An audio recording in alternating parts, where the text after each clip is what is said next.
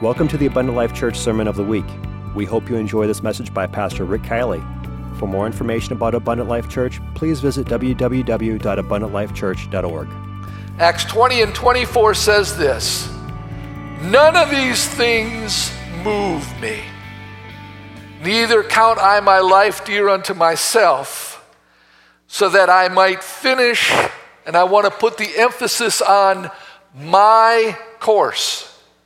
He did not say the course.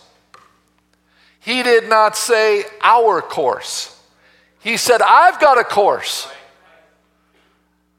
My course with joy and the ministry which I have received of the Lord Jesus to testify the gospel of the grace of God. And 2 Timothy 4, verses 7 through 8. I have fought a good fight. I have finished my course. I have kept the faith. Henceforth there is laid up for me a crown of righteousness, which the Lord, the righteous judge, shall give me at that day, and not to me only, but unto all them that love his appearing. I finished my course. I want to finish strong, don't you? I want to finish my course and I want to finish it strong. And so today, for a few minutes, I'm going to preach on this subject. Have you used your mulligan? Have you used your mulligan? God bless you. You may be seated.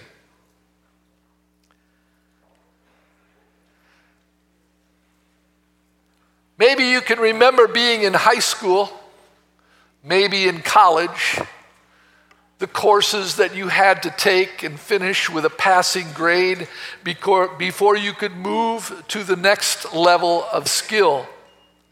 But today, I want to use a illustration really from even Forrest Gump. Life is like a golf course. There it is. There's your Forrest Gump. Life is like a golf course. Now, what I want you to do, I'm going to tell you a few things about golf. I am by no means an expert, I am not a good golfer, but I'm going to use this illustration and ask that you would be able to take this and apply it spiritually. Okay? Your job is to take what I tell you in the natural and apply it to the spiritual realm. Life is like a golf course. Now, not all golf courses are the same length.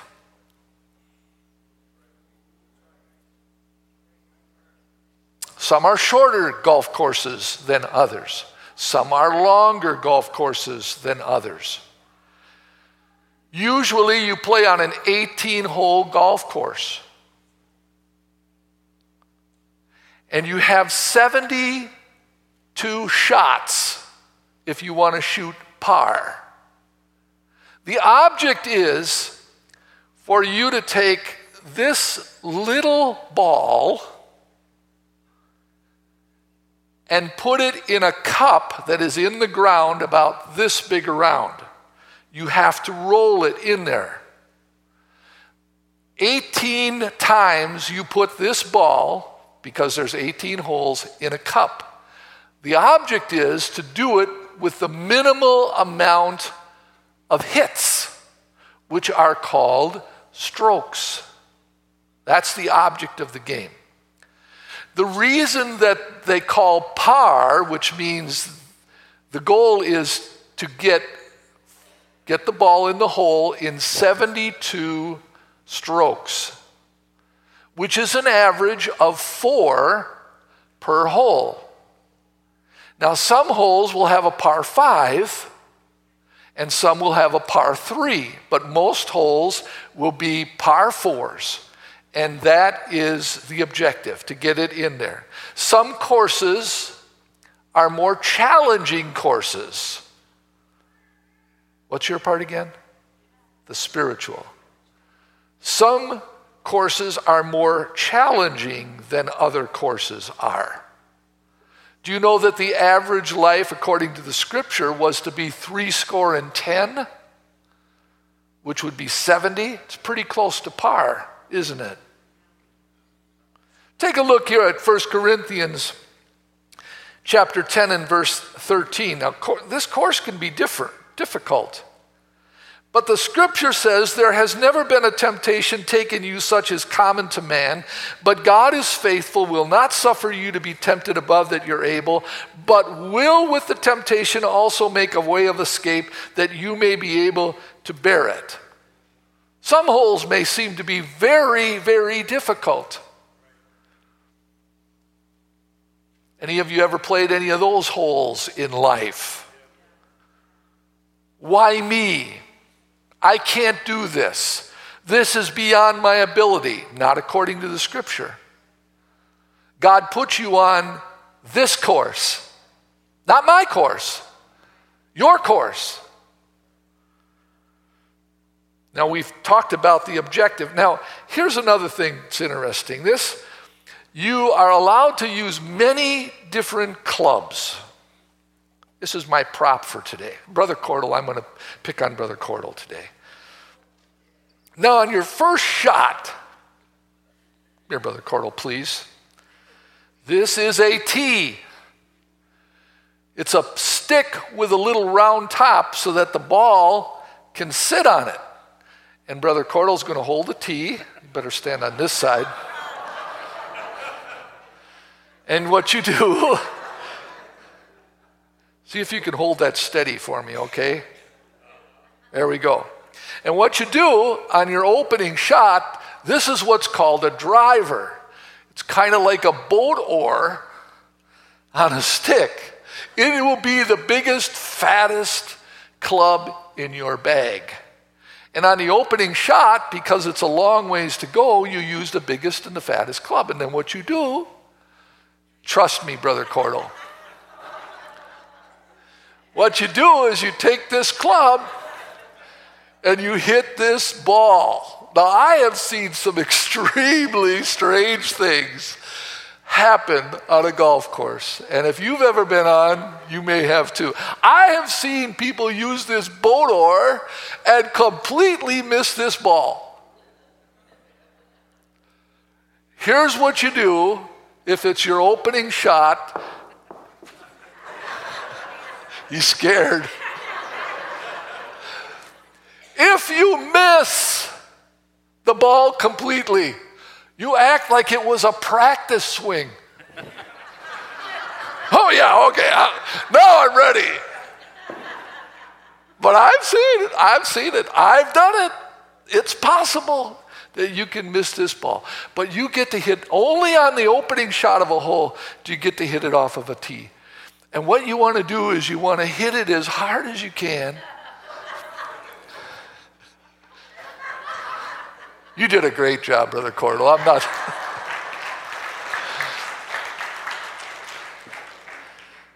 you want to hit it as hard and as straight as you can. Now, this, be- this golf bag has many, many different clubs in it. And the reason that it has many different clubs is because the, the distance that you want to hit the ball is determined by the size of the club that you want to use. And you have to figure it out as to how far you can hit each club. This is a game of strategy and it's a game of skill, okay? So, for instance, if you're within within 100 yards of the, of the cup, you may want to use what's called a nine iron. And, that, and this nine iron allows you to loft the ball higher. It's not a club used for great distance, but it gets the ball up in the air. And what you want to do when you get to a green is you want to loft the ball up and drop it down so that it doesn't scoot across the green. You got to kind of pitch it up there. Okay? Now, probably the most important club in your bag is this, and this is called a putter. What is amazing about this game of golf, and it depends on how skilled and, uh, a golfer is, you can use this club and hit a ball 200, maybe close to 300 yards if you're a skilled golfer. Do you realize how far that is? 200 yards, that's 600 feet. 300 yards, that would be 900 feet. 900 feet, some people can hit this club. But this little guy, you can be 12, 15, 6, 4, 2 feet away and miss putting the ball in the cup, and it is equal, it's an equal stroke to this one that hit it over 200 yards. And that is the frustrating part of this game. That you could hit a drive between two and 300 yards straight as an arrow, and then when you get on the green to try and finish, you miss a three foot putt and it counts the same as that excellent hit you had once before. And so these clubs, you, you learn to skillfully use these clubs and what the range is for each of them. You can't just walk out one day and rent a set of clubs and go on a golf course and expect that you're going to do anything resembling golf. It's going to take practice. Is anybody preaching with me today? You know, most golfers, they do not, if you have a tee time, they do not get to the course just a couple minutes before their tee time. Because they got to get there early and you got to wear a certain kind of shoe and you've got to get all your clubs and your hat and everything and you've got to rent a cart and most golfers will spend time at a driving, they'll go over to this little area over here and they'll hit a half a bucket of golf balls on a driving range. And then when they get done with that, they'll go over here and they'll go to a green and, and they'll putt for a few minutes. They're warming up before the game begins. Is anybody preaching with me today? Pre service prayer, stretching, making sure that you're ready, confident about what's going to happen. Excuse me, confident about what's going to happen. Boy, I, I, was on the driving range and I, I hit a few good balls. I feel like I'm really going to do well today. I know the speed of the greens because I was on that practice green and, a, and I hit a few balls, and now I know that the greens are fast or the greens are slow. It's, it's a warming up and it's a process because this can be an extremely frustrating game. If you can't hit the ball straight or with any distance and authority. So you learn how to use these clubs. 2 Timothy 2 and 15 says that we are to study to show ourselves approved unto God, a workman that needeth not be ashamed, rightly dividing the word of truth. Practice, practice, practice. I'm sorry, Allen Iverson, you were wrong. Practice, practice, practice. And the more you practice, the luckier you get. No, it's not luck. The better you become. And so the more that we get into the Word of God, is anybody preaching with me today? The more that we study the Word of God, the better we are prepared to teach the Word of God, to teach a home Bible study, to teach a Sunday school class. But it takes practice, and, and you got to have tools to work with, and you've got to know what the game is all about. The game is all about. I should also point out to you that the course that you are on will have hazards. That's what they're called. They are called hazards. And what that means is obstacles, difficulties, problems that you're going to have to overcome. I will mention just a few of them and I will let you preach your own message while I point out the obvious. One of the hazards will be called a sand trap. They call it a sand trap because when you hit the ball in the sand, the ball is trapped in the sand. It could be buried in the sand. You might only see the very top of the ball because you hit it into the sand so hard. It's difficult to hit the ball out of the sand. You don't want to be in the sand. The wise man built his house upon the the foolish man built his house in the. You don't want to be in the sand. Stay out of the sand. There are other traps. How about the woods? You don't want to be in the woods. Well, Lord, I know you asked me to teach a Sunday school class, and I would, but I know where I should be, but I would rather be somewhere else. You're in the woods. Stay out of the woods. I'm letting you preach this. Are you preaching well this morning? Stay out of the woods. Another place you want to stay out of is the water. I got to tell you a funny story. I, I, the people that I golf with are, they also are not very good golfers. And one of my friends, who will remain anonymous and does not attend this church, he and I were golfing one time, and I, I hit a lousy shot, and it went out of bounds. And he said, Oh, that's a penalty. I said, Well, I know that. I know it's a penalty. I also have a, a, a club that I do not keep in this bag that I use periodically, and I've seen others use it too. It's called a foot wedge. If the ball is not in a favorable spot, you might kick it a little bit. That's called a foot wedge. And you're laughing because some of you have used a foot wedge. Oh, this ball looks like it might be in the mud, so you pick it up and put it in a more favorable. That's a hand wedge. So you pick it up and you, is that right, Brother Zelinsky? That's a hand wedge. But this brother, that's a penalty, Rick. You got to take the penalty. I'll take the penalty. Well, on the next hole, it was 40 degrees this day. It was cold, it was cloudy, and it might rain at any time. And we were just trying to get through this course as fast as we could. And after I took my penalty on the next hole, he hit a ball. And the ball went right toward the water and landed right in the mud. Now we could see the ball.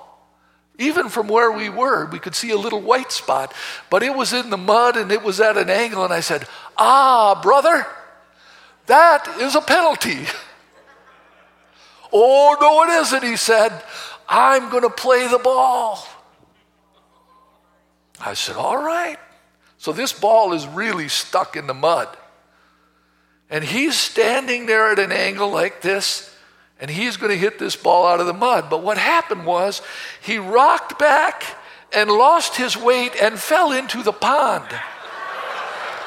He was immersed and he lost his club in the filthy pond. I was laughing so hard that I was on all fours on the ground. I could not even stand up. It was the funniest thing I've ever seen in my life. And when I regained my composure, he came out like this. Get me to the clubhouse. I'm doing my best not to mention his name. And I said, Sir, I paid for 18 holes. And I am going to golf 18 holes. You better be careful about taking this game too serious, and in particular, taking yourself too seriously. We all make mistakes, right? We all make mistakes. So you want to stay out of the water. And you certain, and I have baptized a number of balls. And, and we ain't talking about sprinkling, we're talking about immersion. The kind you don't get back. That's it. I don't, I'm not going to dig around in the mud for a golf ball in the water and take a chance on falling in like that guy did. That golf ball is not worth it to me. Somebody say amen. And the last thing you want to stay out of is you want to make sure that you stay out, that you don't go out of bounds. You don't want to go out of bounds because that's a penalty. Is anybody preaching with me? Romans 3 and 23 says, All have sinned and come short of the glory of God. Romans 6 and 23 says there's a penalty for being out of bounds. It reads this way The wages of sin is death, but the gift of God is eternal life. You don't want to go out of bounds. You know what the boundaries aren't you thankful for the word of God?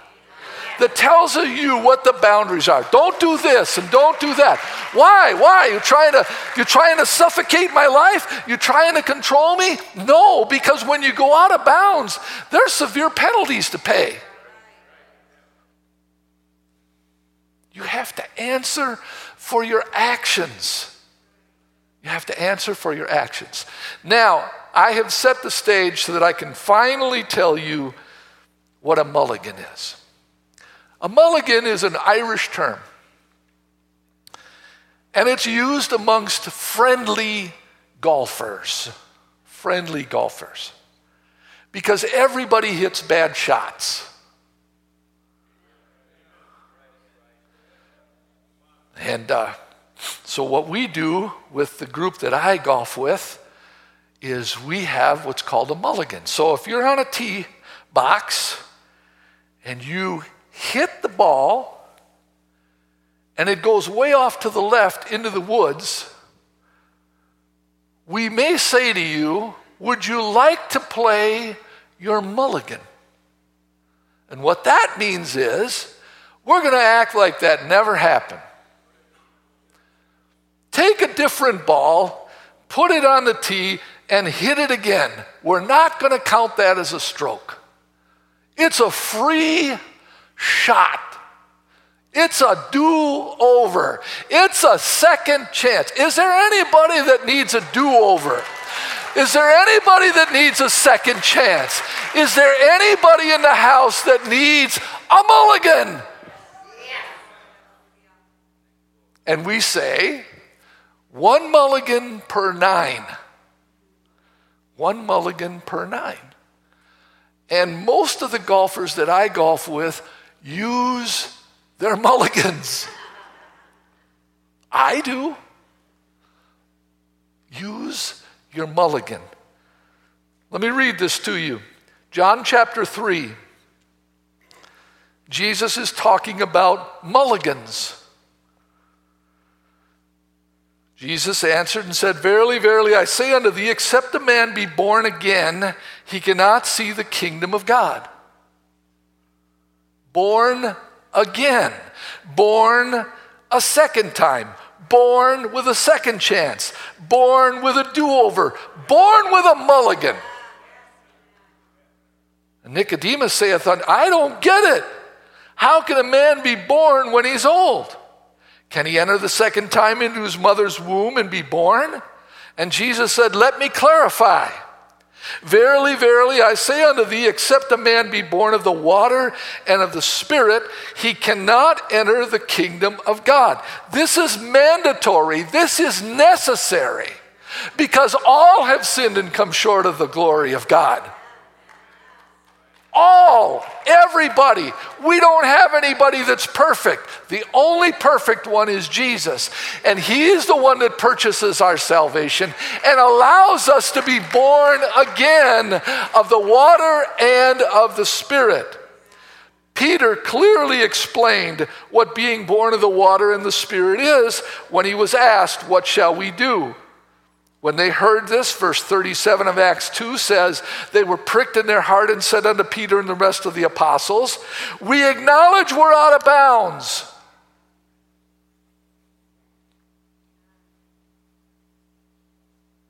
We acknowledge our sin. We feel conviction. What hope is there for us? Do you hear their desperation here? Pricked in their heart. Men and brethren, what shall we do? We've messed up. Then Peter said unto them, Repent, change your course. The direction you're going is wrong. Turn 180 degrees and get back on course. Stay in the fairway. Stay out of the rough. Stay out of bounds. Don't end up in the sand, end up in the water. End up in the water and be baptized, every one of you, in the name of Jesus Christ for the remission, the mulligan, the remission like it never happened. Try it again. Put it back on the tee. Hit another ball. You get a freebie this time, and you shall receive the gift of the Holy Ghost so you can play better, so you can be empowered. We all need a mulligan. Now, please don't misunderstand and think that, you know, Pastor Kielley's saying, well, you know, what he's saying is we all make mistakes. Go ahead and keep making them. Just tell Jesus you're sorry. He'll understand. Everything's a mulligan. No, no, no. Now, what I didn't tell you about me, even though I'm a lousy golfer, is this I never intend to hit a bad shot. I never step up to the ball and say, I don't care if I hit a good shot or not. I'm just going to keep hitting until I get the one I like. I step up there and I and I'm focused. I mean, I'm I'm a competitive person. I'm going to do my best to hit this ball straight and far. You don't get the opportunity to get a free ticket for sin all of your life. You only get a mulligan when you try and you fail and you repent. Are you hearing me? I didn't mean to hit that ball in the woods. I'll take my mulligan. Because this time, I know what I did wrong, and I'm not going to turn the club this way. I'm going to make sure that the face is open so that I can hit it straight. Is anybody hearing what I'm saying? It's not carte blanche when it comes to sin, it's a mulligan because you failed and you're willing to try again. You're willing to try again. Sister Kielley, I don't have this in my notes. Would you, would you please put up 1 John chapter 1, 8 through 10? To make sure that you understand the, the last point that I made, I, I want you to see this in the scripture. 1 John chapter 1, verse 8. There it is. If we say that we have no sin, we deceive ourselves and the truth is not in us. Verse 9. If we confess our sins, he is faithful and just to forgive us our sins and to cleanse us from all unrighteousness. Verse 10. If we say that we have not sinned, we make him a liar and his word is not in us. So, any of you that think that you're perfect, you're not. You're the liar, and God is not the liar. You're imperfect. I need God's mercy. Let me, let me give you another definition of mulligan mercy and grace. That's what it is. I haven't earned it. I haven't earned a mulligan, but I'm thankful for the mercy and the grace that God gives. All right, I think you've got it. Do you remember a man by the name of King Saul? I'm keeping track of the time. Do you remember a man by the name of King Saul? Go and destroy all the Amalekites, wipe them out, genocide them, and kill all their animals too. Everything is to be genocide. And he came back, and Samuel said, You didn't do what the Lord told you to do. I hear the bleating of sheep. What's this king doing here? Well, the people, the people, the people. He made excuses. He didn't accept responsibility for his actions. And then Samuel said to him, Well, does the Lord have his great delight in burnt offerings as in obeying the Lord's voice? This is where Saul missed his mulligan. The fact of the matter is, this is the man of God saying this to Saul. The fact of the matter is, you didn't obey. That's the bottom line. Don't give me any excuses. You were told what to do, you didn't do it, you didn't obey. Here's Saul's opportunity at a mulligan. Samuel, you're right. Let me draw my sword. Agag, whack. Whack his head off right there in the courtroom. Go outside. And by the way, Samuel, when I leave this room, I'm going into the stockyard and I'm going to kill every one of those animals that we brought back.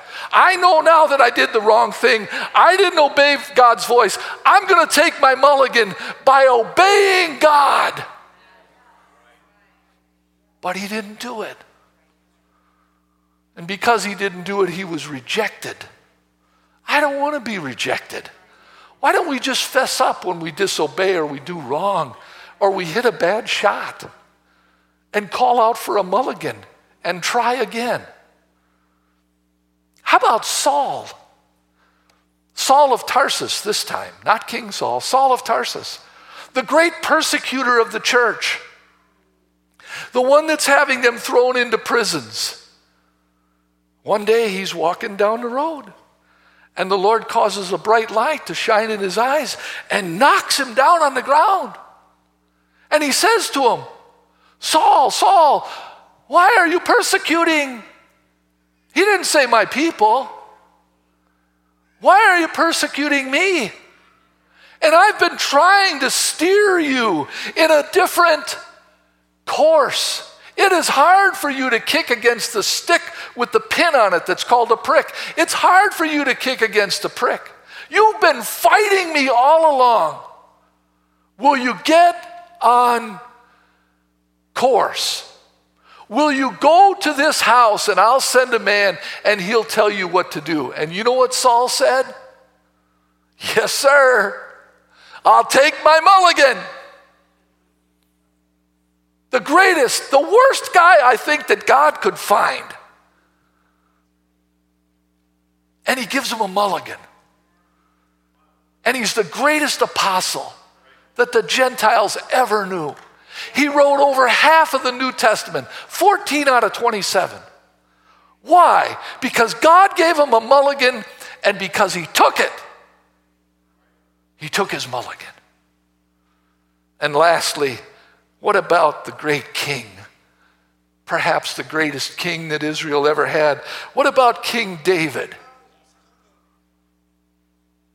What about the time that, that he stole another man's wife and committed adultery with her and then had him killed? So now he's got the sin of adultery and he's got the sin of murder, and he acts like it doesn't happen until the man of God named Nathan comes to his house and tells him a little story about a man misusing another man's sheep, a little lamb, and that's all he's got. And David becomes so infuriated that he says, It will be restored full, fourfold, and this man must die. And Nathan points his finger at him and says, You're the man. What happens next? I'll take my mulligan. You want to see David's mulligan? How David uses his mulligan? Watch this. This is found in Psalm 51. Have mercy on me, O God 51 and 1 according to thy loving kindness, according to the multitude of thy tender mercies, Wash me thoroughly from mine iniquity. Cleanse me from my sin. I acknowledge my transgressions, and my sin is ever before me. Against thee and thee only have I sinned and done evil in this sight, that you may be justified when you speak and clear when you judge. I was even shapen in iniquity, and in sin did my mother conceive me. And behold, I know you desire truth in the inward parts, and the hidden part thou wilt make me to know wisdom. Purge me with hyssop, and I will be clean. Wash me, and I will be whiter than snow. Make me to hear joy and gladness, that the bones that you have broken may rejoice. Hide your face from my sins and blot out my iniquities. Create in me a clean heart, O God, and renew a right spirit within me. And cast me not from thy presence, and take not your Holy Spirit from me. And restore unto me the joy of my salvation, and uphold me with thy, thy free spirit. And then I will teach transgressors thy ways, and sinners shall be converted to thee. You want to know how to use a mulligan? There it is. That's how you use a mulligan. Let's stand together. Is there anybody here that needs a mulligan today? Peter? I could go on and on and on about Peter. One minute he has this great revelation. The next minute he says, Well, they're never going to be able to do that to you, Jesus. I'll protect you. And Jesus said, Get behind me, Satan. Wait a minute, you're the one that's got the keys. Guess you need another mulligan, don't you, Peter? Deny me three times? I got a mulligan for that. I don't know how many mulligans we get. As long as we're willing to repent and get back up and try again. Try again. Let's hit it again.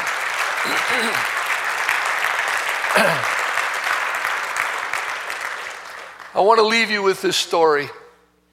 True story. Elevated tee box. Tee box is way up in the air. Beautiful view. You hit the ball off of the tee and it flies through the air and comes down onto a beautiful green. It's the signature hole on this golf course. But if you don't hit it far enough, it lands in the water because there's a big body of water between the tee box and the green. True story now. So this man very confidently stands and hits the ball right into the water. Mm. Puts another ball on there. For the sake of time, he hit six golf balls into the same pond.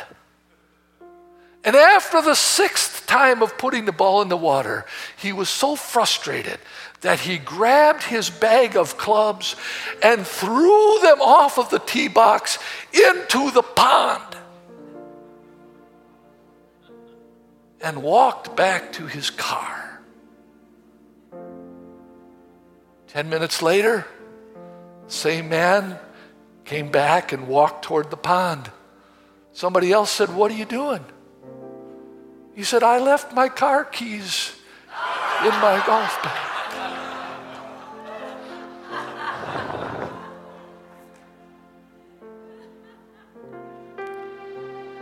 I fought a good fight.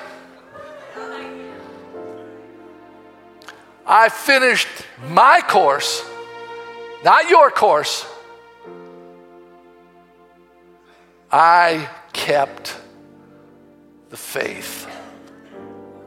There it is. Three things fought, finished, and kept. Jesus, I pray today for people that are here that are feeling condemnation rather than conviction.